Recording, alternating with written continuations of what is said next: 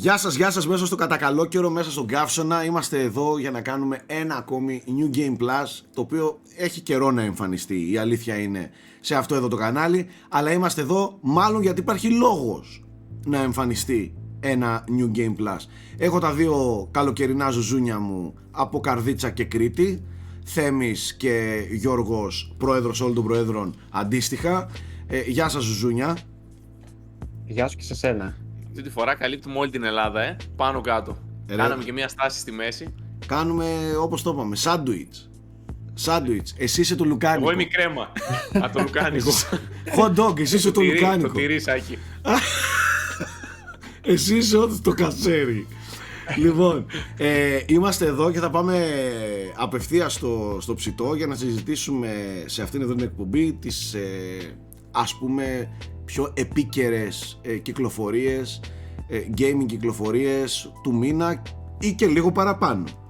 Ε, νομίζω ότι καλό είναι να ξεκινήσουμε, Γιώργο, από το μεγάλο παιχνίδι, ε, από τη μεγάλη κυκλοφορία ε, την οποία ανέλαβες εσύ αφορά το Nintendo Switch και μόλις βλέπετε εσείς αυτή την εδώ την εκπομπή έχει λήξει και το, και το embargo οπότε μπορεί ο Γιώργος να μας μιλήσει επιτέλους άνετα για το Xenoblade Chronicles 3 Ε, ε, ξέ- εν τω μεταξύ, πριν πάω να μιλήσουμε για το Xenoblade, δεν είναι λίγο περίεργο που όλο το καλοκαίρι ήταν ψιλοήρεμα και όλα τα παιχνίδια σαν να μαζεύτηκαν 20 με 30 Ιουλίου. Ναι ρε Δεν ξέρω φίλε, τι λόγο το σε ένα έκαναν αυτό. δεκαπενθήμερο τα έχουν βάλει όλα να πούμε Ναι, δηλαδή οι θεοί. λες και είναι πέντε παιχνίδια μαζί τώρα. Τε- Τέλος πάντων. και, που να, περίεργο. και που να γιόρταζαν και 15 Αύγουστο ισχύει, ισχύει. Είναι σαν να γιορτάζουν, σαν να σου λένε Ναι, ρε Αύγουστος δε, φίλε. διακοπές.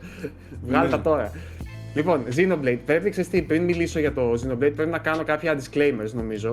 Ε, πρώτα απ' όλα, δεν, έχω, δεν είχα ξαναπαίξει κανένα παιχνίδι της σειράς. Οπότε, η άποψη που θα ακούσετε αφορά ένα νέο παίχτη στη σειρά. Νομίζω ότι έτσι κι αλλιώς δεν είναι μια πολύ δημοφιλή σειρά, οπότε ενδεχομένως και η άποψή μου να έχει μεγαλύτερη αξία για τον περισσότερο κόσμο. ναι. Νομίζω ότι αυτοί που ξέρουν τη σειρά ενδεχομένως να μην θέλουν καν να ακούσουν κάτι το ιδιαίτερο για το παιχνίδι και να το περιμένουν. όπως Θεωρώ και να έχει. όμως, θεωρώ όμως και είδα και ένα tweet νομίζω σχόλιο ε, θεωρώ ότι έχει πάρα πολύ ενδιαφέρον να ακούσεις και την άποψη ενός τέτοιου ε, για το Xenoblade Chronicles για ένα τέτοιο παιχνίδι. Οκ, την άποψη α, όπως λες αυτοί που είναι φανατικοί και λιώνουν και τα ξέρουν σιγά τώρα που θα ενδιαφερθούν τι θα πει ο Γιώργος που το παίζει πρώτη φορά. Αλλά νομίζω ότι υπάρχουν και κάποιοι Ναι. που μπορεί να ενδιαφερθούν να δουν και τη δικιά σου οπτική ρε παιδί μου. Ναι, ξε- ξέρεις τι, γιατί και εγώ μπαίνοντας στη σειρά ήμουν λίγο φοβισμένος. Νομίζω πολλοί είναι λίγο φοβισμένοι γιατί δεν είναι ένα ε, προσβάσιμο παιχνίδι. με Είναι την έννοια 100 ότι ώρες καταρχάς. Είναι πολύ μεγάλο, ναι, είναι πολύ μεγάλο και αυτό είναι μεγάλο. Δηλαδή, ε, εγώ είμαι 80 plus ώρες όπου είδα τίτλους και δεν έχω κάνει όμως το 100%. Δηλαδή, ε, ούτε όλα τα side quests. Δηλαδή, πιστεύω ότι είναι σίγουρα 100 plus άμα επιχειρήσω να, το, να, να δω τα πάντα. Έπαιξε Ε, 80 δεν- ώρες Xenoblade ρε σκύλε. Ναι, ναι. Και τώρα θα, θα τα πούμε σε λίγο για αυτό το πράγμα. Σάκη προετοιμάζεται για Assassin's Creed, ε, τον βλέπεις. Το- η το στην Valhalla- κόλαση η που Valhalla έλεγε σε την gaming. χαλεί. Για το πες. προσπερνάω, το προσπερνάω. ε, ξέρεις τι άλλο ήθελα να πω ότι τώρα είναι, είμαστε δύο μέρες πριν το embargo ουσιαστικά. Δεν έχω γράψει ακόμα το review με το οποίο θα κάτσω έτσι σοβαρά να βάλω τη σκέψη μου σε μια σειρά. Δηλαδή είμαι λίγο χύμα αυτή τη στιγμή. Και είναι λίγο δύσκολο να μιλήσεις χύμα για ένα παιχνίδι που έχει τόσα πολλά. Οπότε συγχωρέστε με αν, αν είμαι λίγο ασυνάρτητος ας πούμε στο, στο λόγο μου.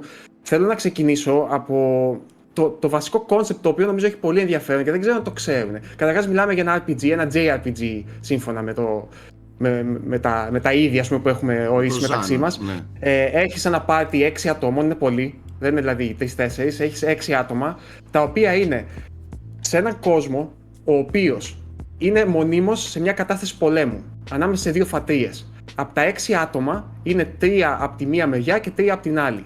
Και για κάποιον λόγο, ρε παιδί μου, αυτά τα άτομα συνεργάζονται ε, πρέπει να συνεργαστούν και, και φεύγουν από τις, δηλαδή γίνονται σαν προδότες για, την εκάστοτε, για το εκάστοτε έθνος τους ας πούμε. Μάλιστα. Εντάξει, και ξεκινάει μια περιπέτεια η οποία έχει να κάνει ε, με, με, με πάρα πάρα πολλά πράγματα. Έχει να κάνει κυρίως με το θάνατο. Σκέψου ότι ο βασικός πρωταγωνιστής, ε, η δουλειά του ας πούμε στο, στο, στο παιχνίδι είναι ότι παίζει ένα φλάουτο για να απελευθερώνει τις ψυχές όταν πεθαίνουν. Δηλαδή η- η δουλειά σου είναι να στέλνεις ουσιαστικά κάπως έτσι, να ανακουφίζεις ξέρω εγώ τους νεκρούς. Ε, Και το παιχνίδι ξεκινάει από αυτό και παιδιά έχει διακλαδώσεις άπειρες εννοώ θεματικά, έτσι. Ε, όσον αφορά το χρόνο, όσον αφορά τη ζωή, όσον αφορά ε, το, το πώς είναι η κατάσταση του κόσμου και το, mm το κόστος της αλλαγής αυτού του κόσμου. Ε, θέλω να πω και κάτι ακόμα, νομίζω δεν είναι spoiler, νομίζω το έχει πει η Nintendo ήδη. Οι δύο, τα δύο αυτά έθνη έχουν ε, κάθε μία από μία βασίλισσα, η οποία γεννάει τους στρατιώτες, οι οποίοι έχουν ουσιαστικά 10 χρόνια ζωής, πολεμάνε και πεθαίνουν. Δεν, δεν υπάρχει δηλαδή κάποιος άλλο νόημα στη ζωή τους. Δεν έχει αναπτυχθεί τίποτα άλλο. Ούτε πολιτισμός ούτε τίποτα. Η ζωή τους είναι ο πόλεμος. Και το, ποιο είναι το σατανικό, ας πούμε, ότι κάθε ε, ας πούμε, ομάδα στρατιωτών, κάθε κόλονη, κάθε απικία δηλαδή του, του έθνους έχει ένα clock, έτσι λέγεται, ένα, ένα ρολόι, το οποίο όσο σκοτώνει τον αντίπαλο, αυτό γεμίζει και κερδίζει ζωή ουσιαστικά. Αν μηδενιστεί αυτό, αυτοί πεθαίνουν. Οπότε ουσιαστικά είναι αυτό που λέμε ο θάνατός στη ζωή μου. Εντάξει. Αυτοί λοιπόν οι, οι έξι που φεύγουν από αυτόν τον κύκλο, καταφέρουν και σπάνε κάπως αυτόν τον κύκλο, ε, ουσιαστικά προσπαθούν να ανατρέψουν όλο αυτό το status quo που υπάρχει στο, στο, στο, στον κόσμο. Και να επιχειρήσουν να χτίσουν μια νέα εκδοχή ας πούμε, του κόσμου. Και από εκεί και πέρα τώρα, παιδιά, συναντάς χαρακτήρες, ξέρεις, παίρνουν το δικό τους, τη δική τους οπτική πάνω σε αυτό. Ε, μιας και είπα για χαρακτήρες. Δεν την ερώτηση, αλλά δεν θέλω να σε διακόψω. Άσε, ναι, άσε με λίγο θέμη να, να το πω και αυτό γιατί είναι σημαντικό. Είναι πολύ ωραίο γιατί το παιχνίδι, ενώ είναι αρκετά πολύπλοκο ε, και σε μηχανισμούς και στο σύστημα μάχης του και, και σαν, σαν ιδέα. Δηλαδή, όπως σας είπα και τώρα, αυτά που σας λέω τώρα τα μαθαίνεις μέσα στην πρώτη ώρα, ξέρω εγώ, μέσα στο πρώτο δύο Ε, είναι πολύ ωραίο στο πώς ξεδιπλώνεται. Το πάει πολύ αργά και σε μηχανισμούς και σεναριακά και αυτό που μου άρεσε πολύ είναι ότι όταν εισάγει κάτι καινούριο, ενώ μηχανισμό, ε, αυτό ας πούμε ότι ενεργοποιείται από μια σεναριακή εξέλιξη. Δεν είναι δηλαδή ξεκάρφωτο. Δηλαδή κάτι κάνει, κάτι γίνεται στο σενάριο, οπότε τώρα μπορείς να κάνεις και αυτό. Θεωρώ ότι είναι, δηλαδή είναι ωραία δεμένο το, το, ναι. το κομμάτι των μηχανισμών με το σενάριο. Και κόλλησα πριν γιατί οι ήρωες που συναντάς πολλές φορές μπαίνουν και στο πάρτι σου. Δηλαδή έχεις τους έξι τους βασικούς και έχεις και έναν ακόμα που διαλέγεις άμα θέλεις για να σε βοηθήσει που έχει ειδικά χαρακτηριστικά. Και το, το, το εντελώς ξέφρενο τώρα ποιο είναι. Ο κάθε ένα από αυτούς έχει δικό του class. Μιλάμε για 20 ήρωες τώρα, κάτι τέτοιο σύνολο. Μπορεί και παραπάνω, δεν τους μέτρησα. Ε, έχεις το δικό του class το οποίο μπορείς ανεξαρτήτως από το βασικό σου που έχεις να πας να μάθεις και το αλουνού και να δημιουργήσεις ε, συνδυασμούς δυνάμεων, ας πούμε, κάπως έτσι. ενταξει Οπότε ε, έχει πολύ βάθος, ρε παιδί, αν να το ψάξεις. Εγώ το έπαιξα στο, στην κανονική δυσκολία. Φαντάζομαι ότι άμα το παίξεις στο, στο hard, θα σε αναγκάσει όντως να βρεις το βάθος των, ναι. μηχανισμών και τη στρατηγικής. Εγώ έτσι όπως το έπαιξα, δεν μπορώ να πω ότι ε, σε αναγκάζει τόσο πολύ. Πιο πολύ από ότι ε, πώς το έπαιζα εγώ, πιο πολύ με ανάγκαζε να ανεβάσω level. Δηλαδή δεν μπορούσα να βρω τρόπο όταν με, με ζόριζαν πολύ να αλλάξω πράγματα για να τους κερδίσω. Κατάλαβες τι εννοώ; Ναι, Έπρεπε ναι, ναι. λίγο να, να, να κάνω grind, να ανεβώ μια-δυο ε, επίπεδα πάνω και μετά να είμαι OK. Αυτό ναι. βέβαια δημιουργεί και ένα θέμα ότι μετά από ένα σημείο τα, τα μικρότερα levels είναι, δεν αξίζει καν να ασχοληθείς. Δηλαδή ε, μπορείς να τα αφήσεις στο μοχλό και τους σκοτώνεις μόνος σου. Δεν χρειάζεται να κάνεις τίποτα. Και αυτό που είναι πάλι περίεργο και πρέπει να το πω είναι ότι το σύστημα μάχης είναι λίγο αυτόματο. Δηλαδή, η, η επίθεση που κάνει ο παίχτης σου δεν χρειάζεται να πατήσεις κάποιο κουμπί. Αν είσαι δίπλα στον εχθρό, το κάνει. Αλλά από εκεί και πέρα έχεις κάποιες ειδικές δυνάμεις, τι οποίες ελέγχεις εσύ. Οπότε τι πρέπει να ελέγχεις; Πρέπει να ελέγχεις την θέση σου γύρω από τον εχθρό, γιατί έχει ας πούμε δυνάμεις που σου λέει για να πάρεις maximum damage πρέπει να το κάνεις από τα πλάγια ή να το κάνεις από πίσω του. Κατάλαβε, αν είσαι, mm. αν είσαι επιθετικός. Γιατί έχει, έχει και healers, όπου εκεί πέρα μετά παίζεις εντελώς διαφορετικά. Εκεί πέρα βάζεις κάτω, κάνεις κυκλάκια, στις περιοχές αυτές μπορείς να κάνεις heal. Οπότε ουσιαστικά κάνεις βόλτες γύρω-γύρω από τη μάχη και στείνει, ξέρεις, ε, περιοχές για να βοηθήσεις τους τους επιθετικούς σου, ας πούμε, κάπως έτσι. Και έχει και μια άλλη κλάση που είναι ε, defender, αυτός που αμήνεται. Όπου πρέπει να τραβήξεις τα πυρά του αντιπάλου, γιατί έχεις πολύ HP, έχεις πολύ ζωή, για να τα βάζεις εσύ τα τέτοια και να, οι άλλοι να είναι καλά, ας πούμε. Οπότε έχει μια ποικιλία και στο πώς θα το παίξεις. Μπορείς να αλλάζει για να μην βαριέσαι κιόλας, γιατί ε, είναι και αυτό. Ε, δεν έχω πολύ βαθιά γνώση τέτοιων συστημάτων για να σου πω τώρα αν είναι κάτι τρομερά εντυπωσιακό ή όχι. Ναι. Εγώ μπορώ να σου πω ότι στις 85-90 ώρες που έπαιξα δεν βαρέθηκα Δηλαδή έχει το επίπεδο του να σε κρατήσει. Υπήρχαν όμως και μάχες τις οποίες ήμουνα πιο casual, δηλαδή ψηλά άφηνα το μοχλό να κάνει τα δικά του και εγώ αφαιρούμουν. Δηλαδή όταν ήμουν άνετος με τις μάχες. Οι ωραίες είναι όταν είσαι εκεί ένα πάνω, ένα κάτω σε επίπεδα, όπου πρέπει όντως να ζωηστεί Ε, και που να πάρεις υπάρχει το, το μέγιστο, ναι, το μέγιστο των ισορροπία. παιχτών σου. Εκεί είναι το πιο ωραίο του παιχνιδιού. Ε, τώρα, ένα τελευταίο που θέλω να πω οπωσδήποτε και νομίζω πρέπει κάποιος να το ξέρει μπαίνοντας στο παιχνίδι είναι ότι είναι ένα παιχνίδι στημένο σαν να είναι το 1999.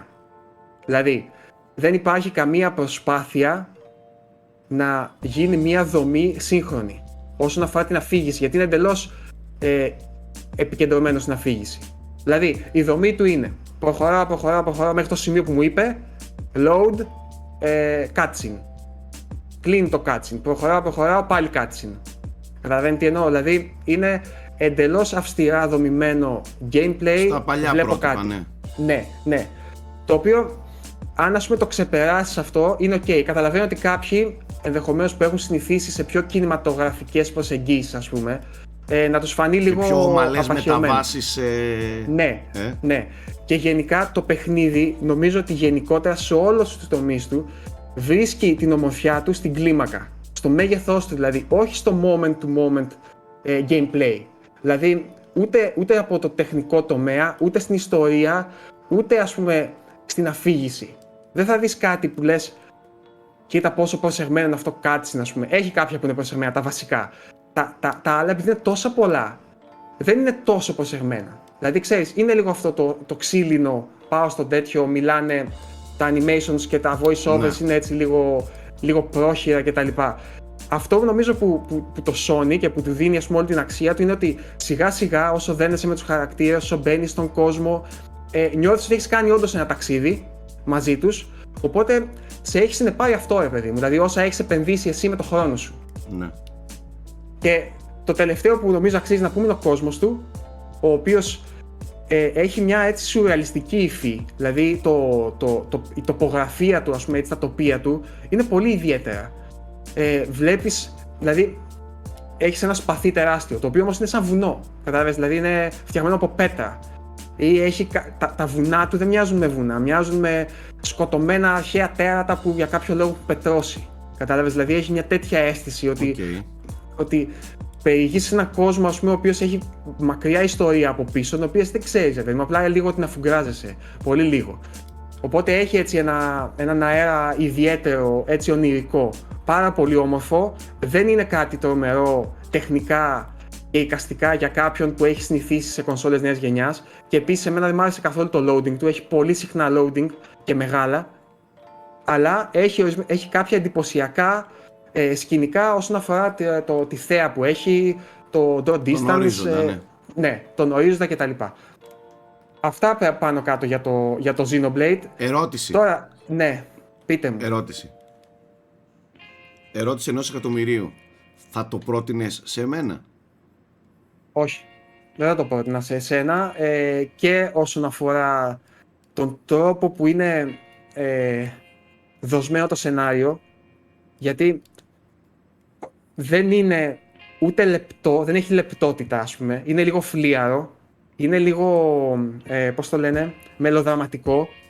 Ξέρεις, είναι λίγο Λάμψη ρε παιδί μου. Θα σου πει το ίδιο πράγμα ίσως και πέντε φορές, αλλά αυτό το πράγμα τουλάχιστον είναι έξυπνο. Κατάλαβες, δεν είναι, δεν είναι χαζό. Οκ, ναι. Αυτό είναι το θέμα. Δηλαδή, εγώ για να είμαι ειλικρινής, επειδή ε, το έπαιξα συνεχόμενα και πολλές ώρες, αυτό το πράγμα λίγο με κούρασε. Δηλαδή, νιο- νομίζω ότι υπάρχουν σημεία που τα θέματα του είναι πολύ, πάρα πολύ έξυπνα και πολύ ενδιαφέροντα και έχουν ζουμί, φιλοσοφικό ζουμί από πίσω, ας πούμε, σε, σε προβληματίζουν. Λίγο τα, τα κάνει stretch, τα, τα, πα- το παραξεχειλώνει, ρε παιδί μου, σε φάση ότι κατάλαβα, ρε παιδί μου, θες να πεις, πάμε παρακάτω, καταλαβες; Ναι, ναι, ναι, οκ, Λίγο, το πες. από την άλλη, μετά ξέρεις τι σκέφτομαι, ότι άμα είναι, είναι ένα παιχνίδι το οποίο είναι 150 ώρες και ο, ο άλλος δεν μπορεί να το παίζει συνεχόμενα όπως το παίζω εγώ. Νομίζω ότι έχει ένα άγχος του να μην χάνεις αν, αν έχεις καιρό να το παίξεις, μην, μην χαθείς, κατάλαβες; Ας σου θυμίσω πάλι αυτό που είπαμε πριν λίγο, κατάλαβες, ναι, το οκ, έχει αυτό το κατάλαβα, πράγμα. Κατάλαβα. Όπως Ναι. έκανε το Witcher, ε, όταν φόρτωνες που σου έκανε recap κάθε φορά. Το Witcher, ας πούμε, το κάνει λίγο πιο έξυπνα. Αυτό εδώ πέρα το κάνει μέσα στα cutscenes και ας θυμηθούμε κάνοντας ένα flashback σε αυτό το πράγμα Τι που έγινε πριν συνέβη, 20 ναι. ώρες, κατάλαβες; Τέλος πάντων, ε, πολύ ενδιαφέρον. Με εξέπληξε πολύ όσον αφορά το περιεχόμενο, το σενάριο δηλαδή και το πόσο φιλοσοφημένο και, και τα θέματα που τολμάει να θίξει. Ε, και, και μπορείς να κάνεις και πολλές. Ε, μπορείς να το, να το φέρεις δηλαδή και στο σήμερα πολύ. Για, το, για τον ακραίο ανταγωνισμό δηλαδή, που έχει η ζωή μας ε, αυτή τη στιγμή και το πώς έχουμε μάθει ότι πατώντας επιπτωμάτων ενδεχομένως να πρέπει να ζήσουμε. Δηλαδή έχει τέτοια ερωτήματα, κατάλαβε. Ναι, ναι, ναι, ναι. και σε κάνει να αναρωτιέσαι. Και είναι ωραία δοσμένα. Ε, πολύ καλό παιχνίδι. Νομίζω το, το, το, το, το βοηθάει που βγαίνει καλοκαίρι. Δηλαδή, αν έβγαινε όπως ήταν Σεπτέμβρη αρχικά, που ήταν στη θέση τους Splatoon, δεν ξέρω αν θα είχε ο πολλή κόσμος ενδεχομένως το χρόνο να κάτσει να ασχοληθεί με αυτό το Mm. πράγμα. Γιατί θα έπρεπε να, να παρεμελήσει όλα τα υπόλοιπα. ναι. Τώρα ψιλοβολεύει νομίζω, δηλαδή αν θέλετε κάτι έτσι ε, να σας πάρει από, το, από τον κόσμο για, για μερικές ώρες και να σας απορροφήσει είναι ότι πρέπει. Ε, όχι και μερικές. Ναι, για αρκετέ ώρες. Ναι. Ε, Αυτά. Προχωράμε. Από το- Ανακάλυψες, Γιώργο. Ναι, Και ωραία. αυτό που ήθελα να ρωτήσω. Προχωράμε. Μμμ. Το πιο viral παιχνίδι ωστόσο της περίοδου δεν είναι ούτε το Xenoblade ούτε κάτι άλλο ε, αναμενόμενο. Ήταν κάτι που οκ, το ξέραμε, το γνωρίζαμε, ήταν ιδιαίτερο, εμφανιζόταν έτσι που και που σε εκθέσεις, σε shows αλλά ξέρεις με μια μικρή παρουσία, οκ, πέρασε, έφυγε, γεια σας. Ένα νιαούρισμα. Ένα νιαούρισμα. Λοιπόν, ο λόγος για το Stray, το οποίο έπαιξα, τελείωσα και φυσικά κάλυψα και γραπτώς με κείμενο ε, και θεωρώ ότι είναι από τις πολύ πολύ πολύ ευχάριστες εκπλήξεις της χρονιάς ένα από τα πραγματικά όμορφα καλοφτιαγμένα παιχνίδια που έπαιξα τελευταία. Ο, ο βασικός λόγος που αυτό το παιχνίδι έτσι ακούγεται φυσικά και είναι το γεγονός ότι ο πρωταγωνιστής, ο, η πρωταγωνίστρια είναι, είναι Το είναι γάτα. γάτος ή γάτα; Δεν ξέρουμε. Δεν ξέρουμε. Οκ. Δεν ξέρουμε. Δεν, δεν έκανα zoom από κάτω να δω. δεν ξέρουμε το φύλο του. Αλλά και δεν έχει καμία σημασία. Είναι γάτα. Λοιπόν, Εντάξει. θα σου πω κάτι τώρα. Η Γιάννα υποστηρίζει, και εγώ το πιστεύω βασικά, ότι μπορεί να καταλάβει το φύλο μιας γάτας από το πρόσωπό της. Αυτό δεν το Εγώ- ξέρω. Δεν είμαι, δεν Ναι. είμαι τόσο γατομάνα εγώ Α, και ναι, γατοπατέρας. ναι, έχεις δίκιο. Ε, Θα το δείξω και θα σας πω, ας πούμε, τι είναι. Εγώ από την εικόνα νομίζω ότι είναι γάτα, όχι γάτος. Νομίζω. Τέλος πάντων, πάμε παρακάτω, άσχετο. Μπορεί. Μπορεί, δεν Ναι, ξέρω. ναι, ναι. Σ- Σίγουρα δεν, δεν, δεν ε, εκφράζεται πουθενά μέσα στο παιχνίδι. Ναι, ναι, Τώρα οκ, κάποιος εντάξει. που έχει πολλή εμπειρία με γάτες μπορεί να το καταλάβει. Το Αλλά. όνομά τη το μαθαίνουμε στο παιχνίδι. δεν Όχι, όχι, υπάρχει όχι, τέτοιο όχι. πράγμα. Α, Δεν υπάρχει όνομα. Αυτό είναι που θέλω να σας πω. Σαν αδέσποτη τελικά, Δεν, έτσι. είναι μια αδέσποτη γάτα η οποία είναι γάτα. Δεν είναι ένας χαρακτήρας σε video game. Δεν είναι χαρακτήρας. Είναι μια γάτα κανονική γάτα. Ένα ζώο που φέρεται, συμπεριφέρεται, περπατάει, κινείται, αντιδράει όπως μια κανονική γάτα. Δεν είναι ένα παιχνίδι που παίζεις και είσαι γάτα. Και Ναι, ναι, ξέρεις, μπαίνεις στο σώμα της μπαίνεις γάτας. στο δηλαδή, σώμα και... της γάτας ναι. και μπορείς μιλάς και αυτό και εκείνο και το άλλο. Είναι μια δέσποτη κανονική ρεαλιστική εντός εισαγωγικών γάτα. Το, το πολύ ενδιαφέρον είναι το concept. Ε, και το concept λέει το εξής. Η γάτα αυτή ξυπνάει σε... Ζει, τη βλέπουμε να ξυπνάει στην αρχή και ζει σε μια μεγαλούπολη ε, δυστοπική του μέλλοντος σ- από την οποία έχουν εξαφανιστεί οι άνθρωποι. Για κάποιο λόγο. Δεν εξηγεί ποτέ. Δεν είναι post-apocalyptic. Δεν, μιλ- δεν βλέπουμε συντρίμμια πόλεων έτσι. Αλλά βλέπουμε μια πόλη η οποία υπάρχει, υφίσταται, λειτουργεί λείπουν οι άνθρωποι και έχουν αντικατασταθεί από ρομπότ και AI και η γάτα μέσα σε αυτό ε, σε αυτήν εδώ την πόλη προσπαθεί να εξερευνήσει και να ανακαλύψει πολλά από τα μυστικά. Αυτό τώρα ε, που κάνει πολύ ενδιαφέρον το παιχνίδι είναι ε, πρώτα απ' όλα τα μηνύματα που θέλει να περάσει και ο τρόπος που τα περνάει ε, θεωρώ δηλαδή ότι όπως είπες και πριν αγγίζει μερικές πραγματικά πολύ ενδιαφέρουσες θεματικές ε, και προβληματισμούς σύγχρονους και προβληματισμούς που μάλλον θα αρχίσουν σιγά σιγά να έρχονται στις ζωές μας μελλοντικά σε 5, 10, 20 δεν ξέρω σε πόσα χρόνια. Ε, κάνει τρομερή κριτική στην ανθρωπότητα και στον τρόπο που λειτουργούσε γιατί μιλάμε για κάτι που έχει παρέλθει. Ε, και όλα αυτά τα βιώνεις μέσα από τα μάτια και την αντίληψη μιας γάτας. Βέβαια επειδή δεν υπήρχε τρόπος να επικοινωνήσει η γάτα Ε, ε, ο, ο τρόπος που γίνεται αυτό είναι ότι ξαφνικά βρίσκει ένα μικρό drone που έχει μια AI πάνω του. Το drone και το drone αυτό και η AI φοράς εσύ σαν ένα ε, η γάτα φοράει σαν ένα ε, πώς θα το πω τώρα σαν ένα strap πάνω της ναι, ναι. ε, και μπορεί και σου μεταφέρει εγκεφαλικά τα λόγια και τις λέξεις ρε παιδί μου ε, δεν ακούγεται κάποια γλώσσα, ακούγεται ένα μου, μου, μου, μου, μου, μου, μου, μου. δεν ακούγεται ναι. γλώσσα, αλλά εμφανίζονται υπότιτλοι. Και αυτό για να μπορείς να συνεννοηθείς. Αυτό Ε, ήθελα να σου πω. Δεν είσαι δηλαδή απλά παρατηρητής του κόσμου ως γάτα. Εσύ δεν Έχεις έχεις και μια καμία άλλη αντίδραση, επίδραση. μόνο ακούς. Α, μόνο ακούς. Δεν, Οκ. κάνεις, δεν μιλάς εσύ, δεν έχει διαλόγους. Δεν ανταλλάζεις διαλόγους, απλά ακούς. Σου Ναι, μεταφέρονται οκ. Απλά πράγματα καταλαβαίνεις τι λένε εγκεφαλικά. ουσιαστικά, ναι. Σαν να λέμε ότι αποκρυπτογραφείται κάτι και εσύ Ναι, το διαβάζεις. Ναι, ναι, ναι. Έτσι. Ωραία, οκ. Ε, το, το απίστευτο είναι ότι μπλέκεις σε μια κατάσταση εμ, μέσα στην πόλη στην οποία η AI, τα AI ρομπότ αυτά ε, προσπαθούν να βρουν μια λύση ώστε να βγουν στον έξω κόσμο γιατί είναι μια κλειστή πόλη που έχει, έχει ένα θόλο που έχει εγκλωβίσει την πόλη ε, το, το, το, το- της AI, τα ρομπότ εκεί πέρα μέσα. Και αυτό γιατί υπάρχει και ένας ε, πολύ έντονος κίνδυνος που είναι το μοναδικό οργανικό μαζί με τις γάτες το μοναδικό οργανικό ε, κομμάτι του παιχνιδιού που είναι κάτι σαν ζόμπι ε, ποντίκια Α, μικρά μάλιστα. Α, Και... Σαν- Οκ. ε, δεν φαίνονται ακριβώς, λειτουργούν σαν ποντίκια αλλά εγώ περισσότερο το βλέπω σαν, σαν μια πανδημία που, Ναι, που ναι. έχει χτυπήσει τις AI έτσι Μάλιστα. Εμ, το, το φανταστικό είναι ε, ότι βιώνεις μια φανταστική περιπέτεια μια περιπέτεια που έχει πολύ ωραίο ρυθμό και όλο Δεν και- είναι πολύ μεγάλο, έτσι. δεν είναι πολύ Από μεγάλο, ό,τι όχι, κατάλαβα. είναι, είναι γύρω στις 6 με 7 ώρες. Ε, βιώνεις λοιπόν μια φανταστική περιπέτεια με φανταστικό ρυθμό, χωρίς όμως να, να γίνονται συναρπαστικά πράγματα στην οθόνη σου. Δηλαδή είναι- έχει μια απλότητα, είναι φιδωλό, είναι ήρεμο, αλλά γίνονται πράγματα. Και αυτό Προχωράει. νομίζω σε κερδίζει, έτσι.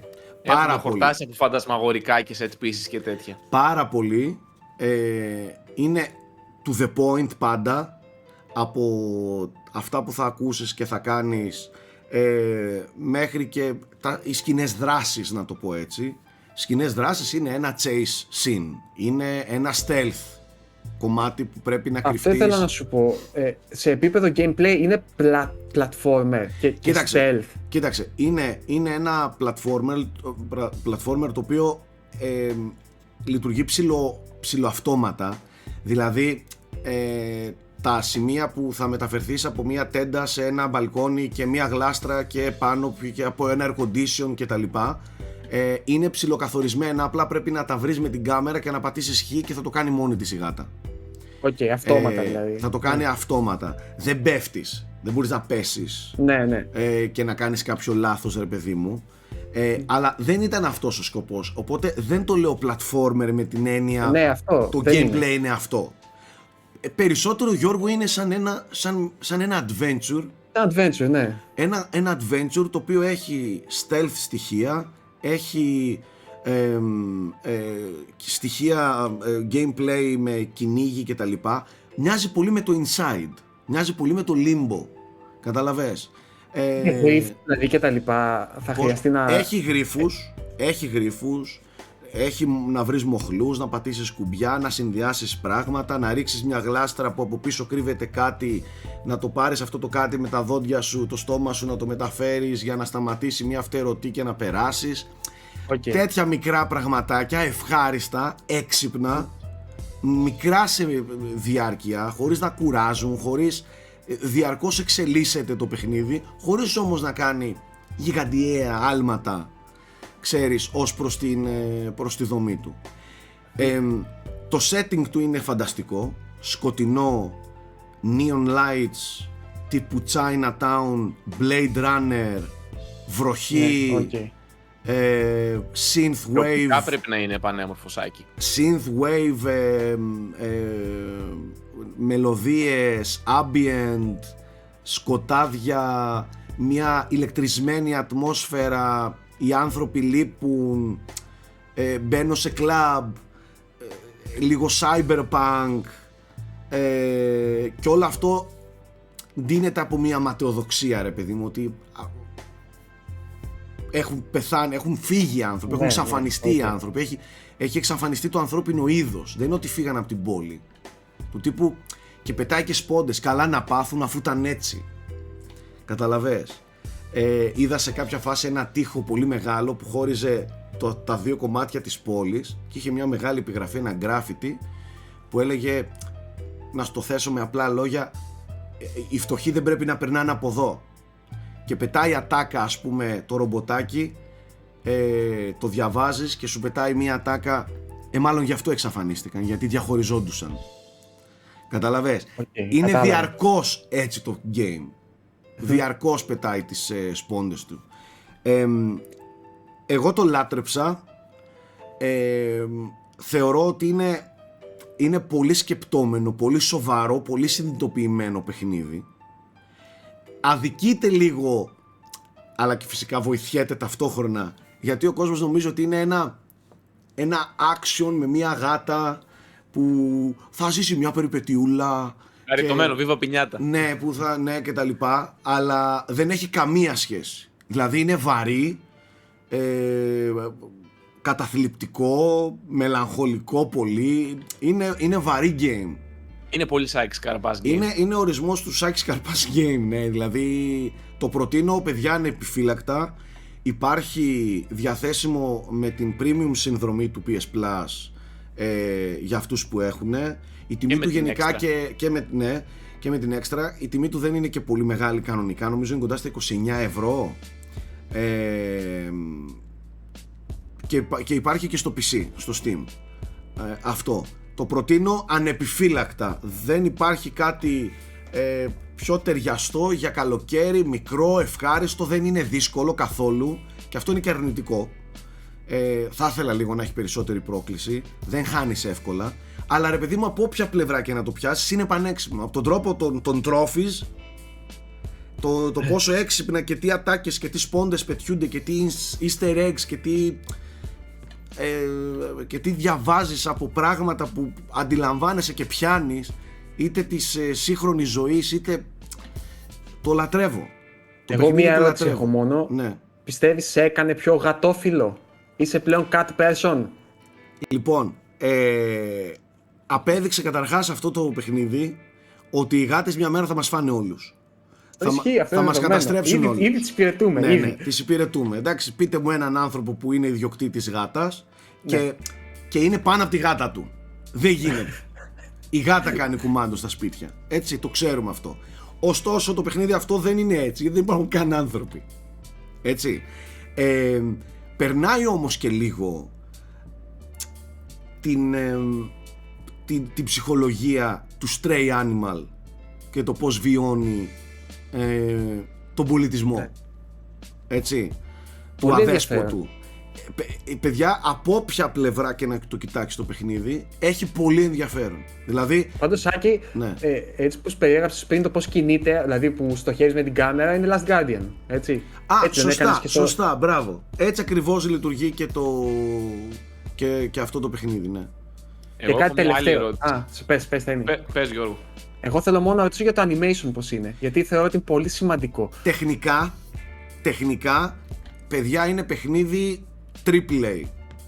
Σόπα, ρε. Ε, 4K 60 είναι Γιώργο και το Digital Foundry τα καλύτερα είπε. Ε, οπτικά είναι, είναι πανέμορφο παρόλο που χρησιμοποιεί Unreal Engine 4 είναι πανέμορφο ε, με τις αντανακλάσεις, τους φωτισμούς, τα physics σε κάθε τι αντικείμενο δίπλα σου περνάς από μπουκάλι, από τενεκεδάκι, από γλάστρα, από μολύβια όλα κουνιούνται Ω, και υπακούουν στους νόμους του Νεύτωνα ε, ρε φίλε είναι πανέμορφο Ωραία. και ξέρεις τι; Οκ, οκ. ε, από τα, και τα animations του φανταστικά. Και Αυτό, εμένα τα αυτό ενδιαφέρει, της voice γάτας overs ιδιαίτερα. και τα voice overs και το νιαούρισμα και όλο είναι ρε φίλε triple A παραγωγή από ένα πολύ μικρό στούντιο στη Γαλλία. Μπράβο. Μακάρι να είναι το πρώτο από πολλά παιχνίδια που βλέπουμε με αυτούς. Λοιπόν. Παιδιά είναι οι άνθρωποι, ε, εμένα μου έφερε πολλά vibes Playdead αλλά σε πιο μεγάλο. Γιατί μιλάμε Παιδιά, για πιο είναι, πολύ... μεγάλη είναι παραγωγή. η έννοια του blockbuster indie πιστεύω. Έχει γίνει πολύς ντόρο και η μία ερώτηση που ήθελα να κάνω είναι Σάκη αν έχεις δει το account που έχουν φτιάξει στο Twitter με γάτες που βλέπουν Α, το έχω ε, δει. gamers να παίζουν. Εντάξει, έχει σχεδόν 20.000 followers νομίζω. Θα το δοκιμάσω κι εγώ με Όλα την τα δική μου. σουάκια κάθονται και την κοιτάνε έτσι στην οθόνη. Παιδιά, παιδιά Φαντάσου πόσο ρεαλιστική φαίνεται. Η, η- δεν θα μπορούσε να μην γίνει viral όταν η γάτα και οι γάτες, η θεματολογία με τις γάτες είναι το πιο viral πράγμα στο ίντερνετ από την αρχή που ξεκίνησε. Ισχύει. Ε, εγώ γι' αυτό Όλοι, ήθελα όλοι, να σου βάλαμε, πω. όλοι έχουμε περάσει ώρες μπροστά στην οθόνη να βλέπουμε απλά γάτες να κάνουν πράγματα. Να τρομάζουν με να αγκούρια. τρομάζουν από αγκούρια. Λοιπόν, και αυτό δεν τέτοια. πιάνει στη δική μου, γάμο. Το δεν, δεν έχει το. Αποκλείεται. Κι όμως, θα, θα- τι να σου πω. Το Καταρχάς δοκίμασα η μια δική φορά. σου κάνει κανονικά κουμάντο. Έρχεται πάνω στο πληκτρολόγιο Ναι, και ναι, δεν δεν την είναι, κάνεις δεν πιο εκεί. Η δική μου δεν σηκώνει πολλά πολλά. Αλλά εντωμεταξύ μοιάζει και εμφανισιακά με τη, με τη γατούλα του Είναι- Stay. είναι Τέλος really πάντων, θα- τέτοιο στυλ. είμαι πολύ περίεργος να το δω, πιο πολύ για να δω αν έχουν πιάσει όντως την, την, την παρανοϊκή ψυχοσύνθεση μιας γάτας, η οποία είναι εντελώς ό,τι να είναι. Δηλαδή είναι λίγο out of control που λέμε. Δεν ξέρεις, είναι... ξέρεις τι θα σου πω τώρα τι γίνεται. Για να καταλάβεις τώρα. Για πες, Έχει, για πες. έχουν βάλει μέσα στο παιχνίδι οι θεοί πράγματα τα οποία κάνουν οι γάτες και δεν έχει καμία απολύτως ουσία να κάνει ο άνθρωπος. Αυτό, ναι, δηλαδή ναι. έχουν βάλει, έχουν βάλει σε σημεία ξεκάρφωτα σε διαμερίσματα που μπαίνεις, σημεία που μπορείς να πάνε να αλληλεπι- αλληλεπιδράσεις με ένα χαλί και απλά το κάνεις έτσι. Είναι τα νύχια της. Ε, Χωρί- ναι, έχει χωρίς, να αεροπορία. έχει, πρόσεξε, χωρίς να έχει κάποια, κάποιο Ναι, ναι, αντίκτυπο ναι, στο παιχνίδι. ναι. Και εγώ τον πρώτο, την πρώτη ώρα έλεγα για να το έχει αυτό κάτι κάνεις. Save. Ε, κάνεις μεγαλύτερα άλματα γιατί ακονίζει τα νύχια της. Να το και- κάνω, να κάνω upgrade. και και, πρόσεξε, λογική, και ναι. απλά δεν κάνεις τίποτα. Απλά σκαλίζεις έτσι, ένα είσαι χαλί. γάτα. Ή, Απλά απλά είσαι γάτα. σκαλίζεις ένα χαλί. Ή ξέρω εγώ σε ένα, ε, σε ένα καναπέ πηγαίνεις και ξύνεις στο ξύλο του καναπέ Εντάξει. τα νύχια. Χωρίς Οκ. κάποιο άλλο λόγο. Ναι, ναι. Ωραία. Τέλεια.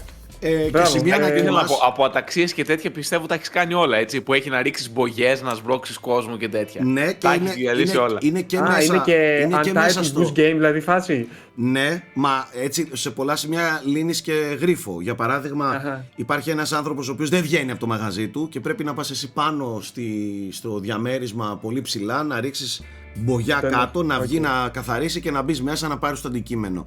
Τέτοια πραγματάκια. Πολύ Παιδιά, ωραίο. δεν θα πω άλλα. Φανταστικό. Ναι. Φανταστικό, δείτε το οπωσδήποτε. Είναι το επόμενο Τέλεια. που θα παίξω εγώ προσωπικά. Και εγώ Είναι με που μόλις δουλεύει και στο τώρα PS Plus. τελείωσα δηλαδή. Είναι, είναι φανταστικό, παιδιά. Τώρα, έχει δύο ε, παιχνίδια ο Θέμης. Το ένα δεν είναι κανονικό μεγάλο παιχνίδι. Ε, βασικά κανένα δεν είναι μεγάλο παιχνίδι.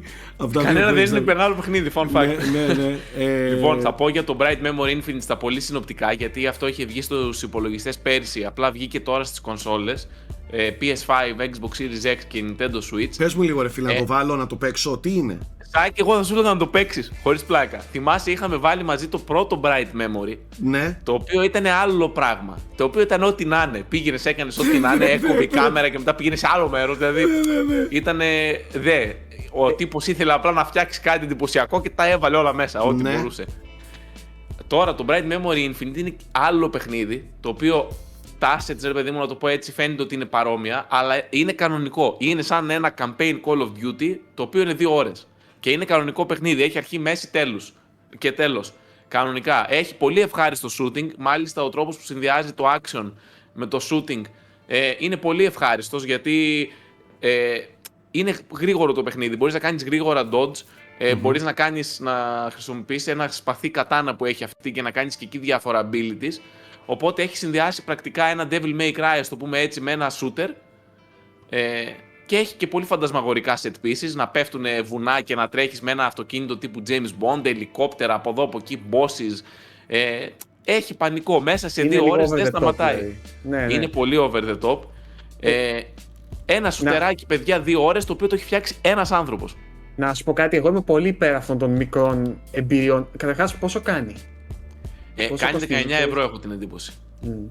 Αυτό ίσως Εντάξει, ξενήσει εντάξει, δεν το λες Ναι, και κάποιους, για φθηνό. την τιμή, οκ. Ναι, Με ναι. Υπάρχουν πολύ καλύτερα indies σε αυτή την τιμή, αλλά δεν είναι όπως το πρώτο που εγώ το είχα βάλει αποφύγετε.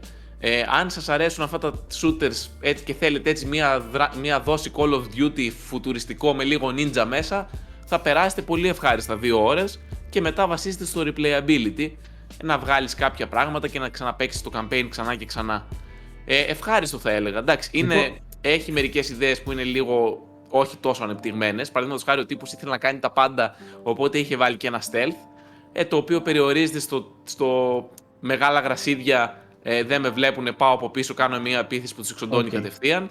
Εντάξει, κοίταξε, σε δύο ώρες Όχι. παιχνίδι, τι να, τι να το αναπτύξεις, ας πούμε. Τι να... Γιώργο τα έχει όλα σε δύο Έτσι ώρες. Έχει boss fights, έχει set pieces, έχει stealth, έχει σνα- ε, λιβάδια με sniping. Έχει τα πάντα. Ο τύπος τα Για έκανε χα- όλα σε μέσα σε κάτι, δύο ώρες. για ένα βραδάκι, ας πούμε, για ένα απόγευμα, αν θες να παίξεις κάτι Ναι, χαλαρό, ναι. το ακούγεται μια χαρά. Εντάξει, η ιστορία είναι λίγο το κλισέ του κλισέ. Απλά ε, είσαι Εντάξει. ξαπλωμένος στο κρεβάτι σου και ανοίγει μια μαύρη τρύπα στον ουρανό και σε παίρνουν τηλέφωνο και σου λένε πρέπει να είσαι πράκτορας και πρέπει να πας να λύσεις το μυστήριο. Και τέλος πάντων Θέμη, θύμισε μου Όχι. αυτό, είναι ενός Κινέζου. είναι ενός Κινέζου ο οποίος το έχει φτιάξει μόνος του. Μπράβο, Έχει ναι. υποστήριξη σε κάποιους τομείς όπως τη σύνθεση μουσικής, ας πούμε. Έχει κάποια κομμάτια που τον έχουν Ναι. βοηθήσει, αλλά τον κορμό τον έχει φτιάξει ένας άνθρωπος. Θεός. Εντάξει, εγώ- οκ. Θεός. Ναι, Μπορώ αυτός να πω ότι- Και να φτάσει σε επίπεδο να, μπει, να γίνει τέτοια κυκλοφορία. κυκλοφορία, να κυκλοφορεί στα stores κτλ. Δηλαδή δεν είναι απλό πράγμα. Έχει έτσι. και ray tracing το παιχνίδι, παιδιά. Όσον αφορά τα γραφικά, εγώ θα έλεγα ότι άλλα παιχνίδια από ολόκληρες ομάδες δεν είναι τόσο όμορφα. Τουλάχιστον τεχνικά είναι πολύ όμορφο το παιχνίδι. Με ray tracing. Γυαλάδες παντού, βροχές, τέτοια. Μάλιστα. Ωραία. Φανταστείτε Μπράβο. ε, και- ένα τύπου Call of Duty δύο ώρες. Ναι, ναι. Πολύ καλό. Εντάξει. Και είναι φτιαγμένο από ένα άτομο. Με ό,τι και αυτό και αν συνεπάγεται. Μπορείτε να Εντάξει. φανταστείτε. Ξέρεις κάτι, μου θυμίζει λίγο σαν, σαν concept ενώ δημιουργίας το Industria που έπαιξες και εσύ Σάκη σε τέτοιο, που είναι ουσιαστικά σαν δύο ώρες Half-Life 2. Ε, Πώς θα κάνουμε, ας πούμε, ας κάνουμε ένα πείραμα εδώ, μπορώ να φτιάξω κάτι που μοιάζει με Half-Life 2. Αυτό και ήταν είναι πολύ μια ωραίο χαρά. παιχνίδι. Πολύ ωραίο, ναι, και Πολύ ατμόσφαιρα ωραίο. πολύ ωραία. Πιστεύω Δύο παιδιά, ώρες ότι τουριστικό Call of Duty. αυτά τα παιχνίδια είναι εισιτήρια για τους δημιουργούς τους. Δεν νομίζω ότι Μακάρι. θέλουν τόσο να, να κάνουν. Θέλουν, ξέρεις, μετά από αυτό τους παίρνουν ομάδες, έχουν προτάσεις. Δηλαδή, άμα μπορείς και κάνεις τέτοια ποιότητα μόνο σου ή με μικρή ομάδα. Εντάξει. Μακάρι. Ε, ναι.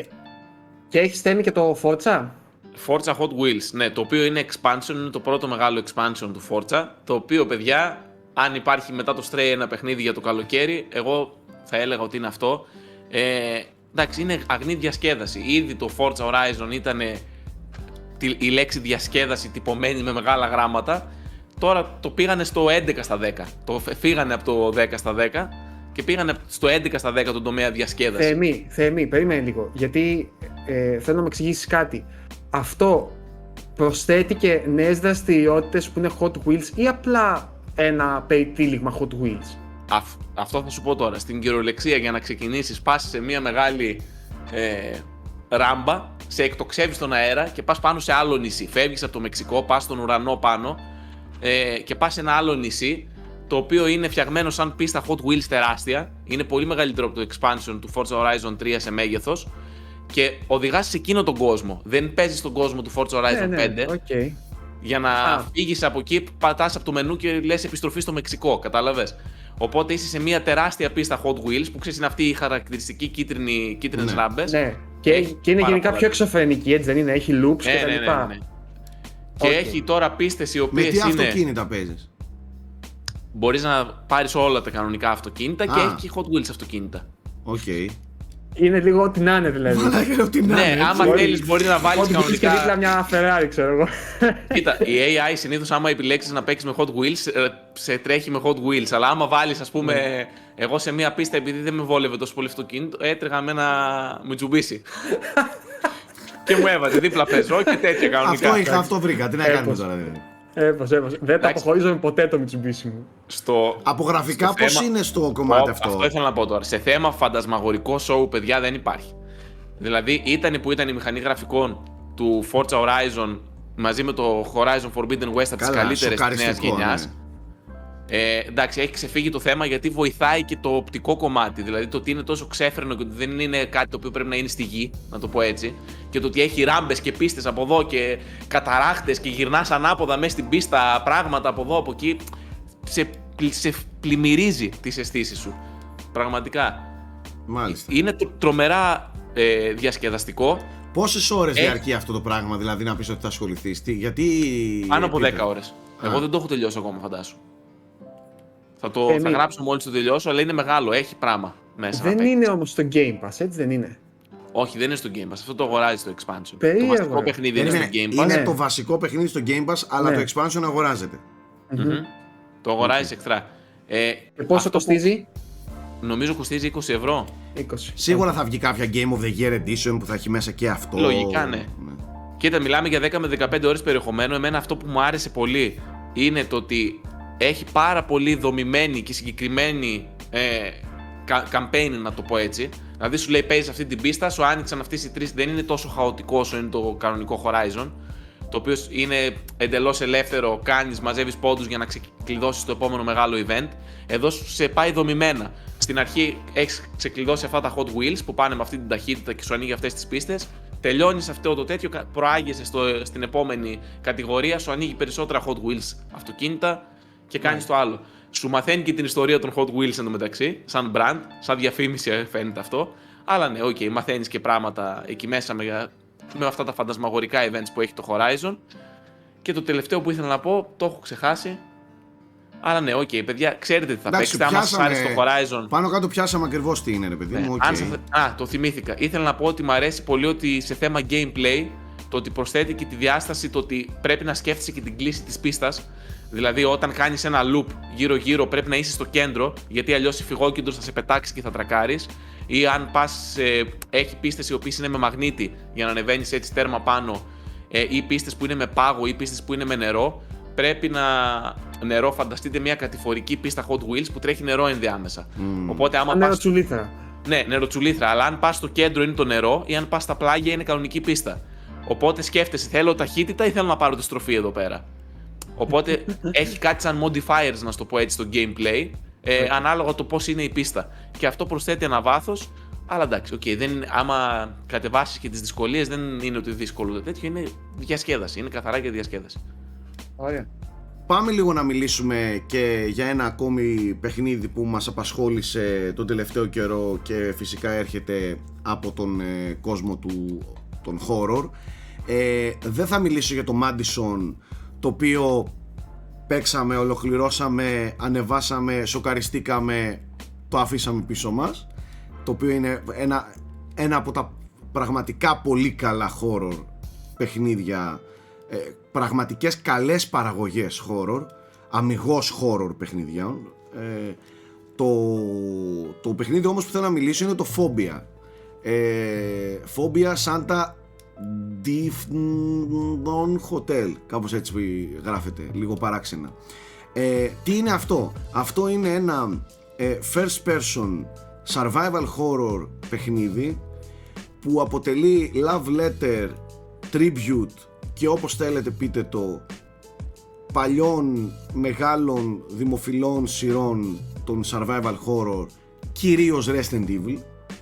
Μοιάζει πολύ με Resident Evil διαδραματίζεται σε ένα hotel σε ένα τεράστιο ξενοδοχείο που εκεί πέρα έχουν συμβεί κλασικά πράγματα ε, απόκοσμα, παράξενα, ε, τρομακτικά, αιματηρά ε, Εσύ τι είσαι, επισκέπτης απλώς; εσύ είσαι σαν ένας δημοσιογράφος που ασκεί το επάγγελμά Ε, του. Οκ. ε, Πας να ερευνήσεις δηλαδή ναι, κάτι. σαν, ε, σαν να είναι η πρώτη σου δουλειά δημοσιογραφίας, κάτι τέτοιο ας πούμε και πας εσύ εκεί να μεταφέρεις το ρεπορτάζ. Έτσι. Rookie mistake δηλαδή. Ναι. Ναι, Οκ. ε, και μπλέκεις φυσικά εκεί πέρα μέσα, συμβαίνουν ε, παρανοϊκά πράγματα, εμφανίζονται μεταφυσικά σκηνικά παντού, οράματα κτλ. Το, το ενδιαφέρον είναι ότι είναι τυγκαρισμένο, μα τυγκαρισμένο σε μικρομηχανισμούς και μεγαλομηχανισμούς. Ε, έχει κάποια έτσι πολύ ωραία έξυπνα πραγματάκια με μια κάμερα DSLR που, που βλέπεις στο παρελθόν ε, και βλέπεις σημεία τα οποία δεν τα βλέπει το μάτι σου και σου δίνει πρόσβαση από ένα σπασμένο τοίχο που δεν το βλέπεις με γυμνό μάτι ε, μέχρι απλούς παραδοσιακούς γρίφους ε, με κλειδαριές, με, με συνδυασμούς που πρέπει να βρεις ε, κρυμμένους σε βιβλία, σε σημειώσεις, σε τείχους με αίματα γραμμένους κτλ. Ε, όχι ίσως, σίγουρα υπερβάλλει στο κομμάτι των γρίφων, μα σίγουρα είναι τα πάντα είναι κλειδωμένα, τα πάντα θέλουν λύση, τα, τα πάντα χρειάζονται μια διαδικασία για να γίνουν.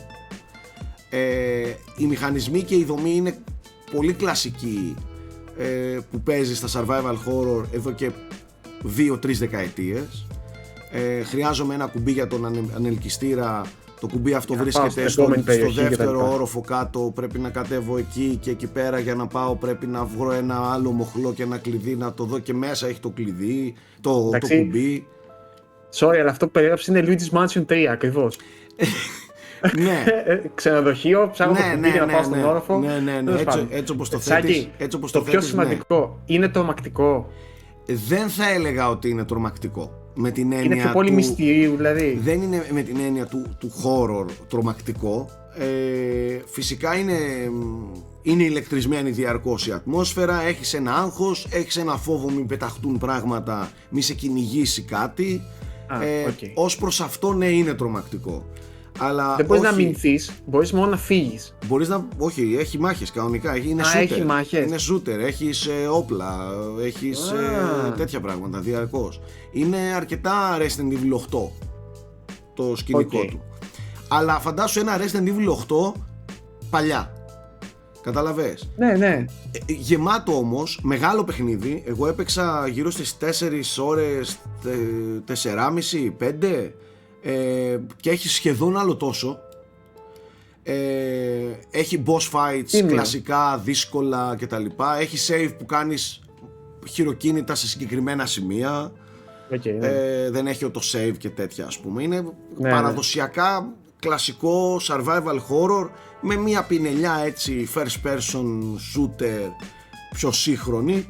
Ε, αλλά είναι, έχει πολύ ενδιαφέρον το, το ξενοδοχείο ρε παιδί μου έχει πολλά πράγματα, είναι γεμάτο, είναι τυγκαρισμένο, έχει ποικιλία, είναι, έχει μέγεθος. Ε, για, για ανθρώπους που τους αρέσουν αυτά τα παιχνίδια, αυτά τα survival horror ε, αυτό το στήσιμο και δεν είναι και παιχνίδι που δεν αγγίζεται όπως είναι το Madison που δεν μπορεί να το παίξεις από τρόμο το Madison. Ε, νομίζω ότι είναι ένα πάρα, μια, μια καλή κυκλοφορία πολύ ενδιαφέρουσα κυκλοφορία για μέσα στο, στο καλοκαίρι. Έχει, δείχνει και την indie φύση του σε πολλά σημεία, δείχνει και το ότι είναι λίγο παροχημένοι οι μηχανισμοί, τα animations, τα voice overs δεν είναι καλά, η μουσική μ, έτσι και έτσι σε κάποια σημεία, ε, αυτά τα δείχνει, τα animations δεν ξέρω να το είπα, αλλά έχει και μερικά ενδιαφέροντα πράγματα, δηλαδή έχει και RTX θέμη, έχει και κάποιους έτσι ωραίους ε, φωτισμούς. Το είδα, έβλεπα λίγο το live stream και αυτό που είδα στην αρχή εμένα μ' άρεσε. Γενικά είναι, είναι ένα ενδιαφέρον horror παιχνίδι της ε, περίοδου σε περίπτωση που ξαναλέω δεν έχετε τα κότσια ή το στένος ή την καρδιά να παίξετε το Madison. Δηλαδή ουσιαστικά λες παίξτε Madison αλλά αν είστε κότες παίξτε φόμπια. Ναι, ναι, ε; ναι. ναι. Άμα, άμα θέλετε horror το καλοκαίρι το Madison είναι το horror. Ε, άμα είστε κότες, φλόρι, πάμε σε φόμπια ε, για πιο safe Εγώ το Madison το live stream το έβλεπα και είχα τα χέρια έτσι και με το που πηγαίνονταν να γίνει κάτι έβγαζα τα ακουστικά παιδιά.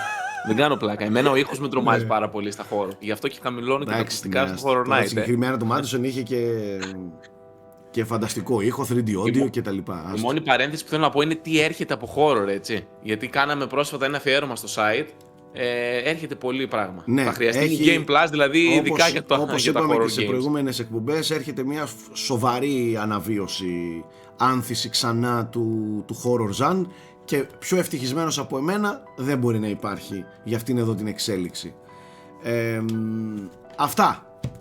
Ε, θα τα ξαναπούμε μέσα στο καλοκαίρι ε, για κανένα δυο ακόμη λόγους. Ε, από κυκλοφορίες δεν έχει κάτι έτσι από εδώ και στο εξής μπροστά μας super wow. Ό,τι προκύψει εδώ είμαστε να το καλύπτουμε. Μην ξεχνάτε ότι όλη η gaming επικαιρότητα υπάρχει στο unboxholics.com αυτά από εμάς τα λέμε στο επόμενο. Bye